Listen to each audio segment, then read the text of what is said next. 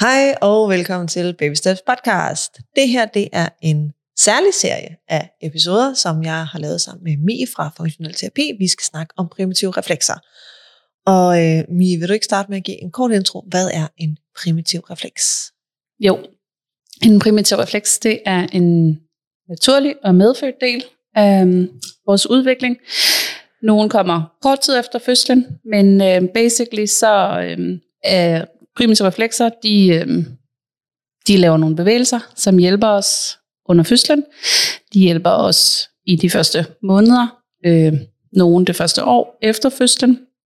Det vil sige, de laver nogle øh, reflektoriske bevægelser, og øh, så er de også med til at styre, at øh, hvad kan man sige, vores nervesystem ikke bliver overstimuleret. Mm. Vi har simpelthen nogle af reflekserne, som er med til at lukke af for Stimuli. For, for stimuli. Ja. Eksempelvis lyd. Ikke?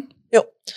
Og det, som man kan sige om reflekserne, det er, det er en del af, vi kalder dem primitive reflekser, nogen kalder dem spædbarnsreflekser, men vi bruger dem, vi kalder dem primitive reflekser, fordi det er en del af den primitive hjerne, det er en del af reptilhjernen, de ligger nede på hjernestammeniveau, og er ikke blevet kognitivt bearbejdet, der er ikke blevet lavet en vildet hændelse, når en refleks aktiveres. Mm. I takt med, at vi får kroppen styrkes og bevægemønstre læres, så vil refleksen lægge sig til at sove, eller den vil blive integreret, og så vil det være vilde bevægelser, altså handlinger, som er baseret på sansindtryk, vi får ind, bearbejdet af hjernen, og så bliver der sendt signal tilbage ned til kroppen fra hjernen om, hvordan den så skal reagere på inputs. Så altså de første bevægelser, vi laver, kravle på mors mave, eller gribe i mors hud eller hår, eller øh, de her gangreflekser, som lægen tester for eksempel, jamen mm. det er jo ikke vildede bevægelser. Det er ja, mororefleksen.